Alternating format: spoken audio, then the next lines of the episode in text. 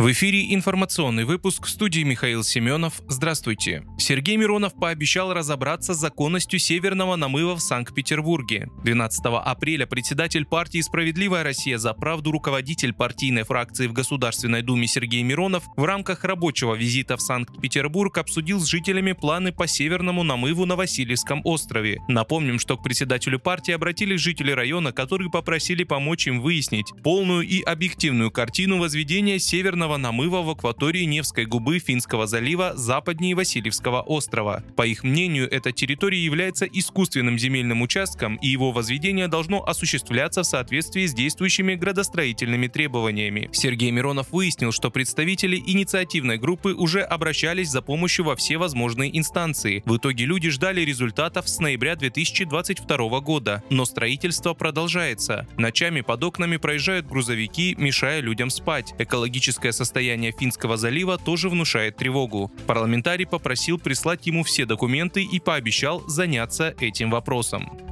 Отсутствие у Кремля планов проводить новую волну частичной мобилизации в России должно вызывать сильную тревогу на Украине, пишет издание «Экспресс». Заявление кремлевского руководства о том, что российская армия в состоянии противостоять ВСУ с помощью войск, уже дислоцированных на востоке Украины, не сулит ничего хорошего киевским властям, говорится в публикации. Это означает, что Владимир Путин и его команда контролируют ситуацию на фронте, резюмируется в материале.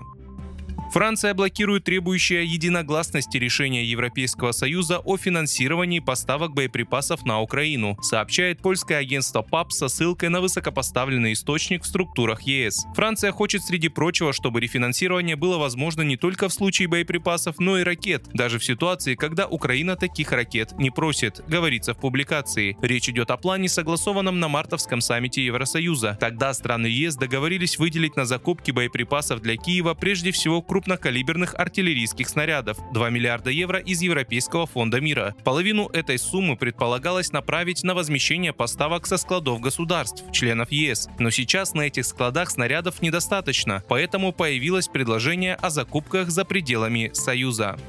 Больше 40 тысяч человек из всех регионов России подали заявки на участие в конкурсе «Лидеры России», заявил генеральный директор организатора «ОНО. Россия. Страна возможностей» Алексей Комиссаров. Новый сезон кадрового конкурса «Лидеры России» открыли 4 апреля. Комиссаров добавил, что более 65% заявок поступило от опытных управленцев в возрасте от 36 до 50 лет, 20% от людей от 31 до 35 лет, молодые люди до 30 лет, по словам Комиссарова, составили составили 10% заявок, а участники старше 51 года 5%. Вы слушали информационный выпуск. Оставайтесь на справедливом радио.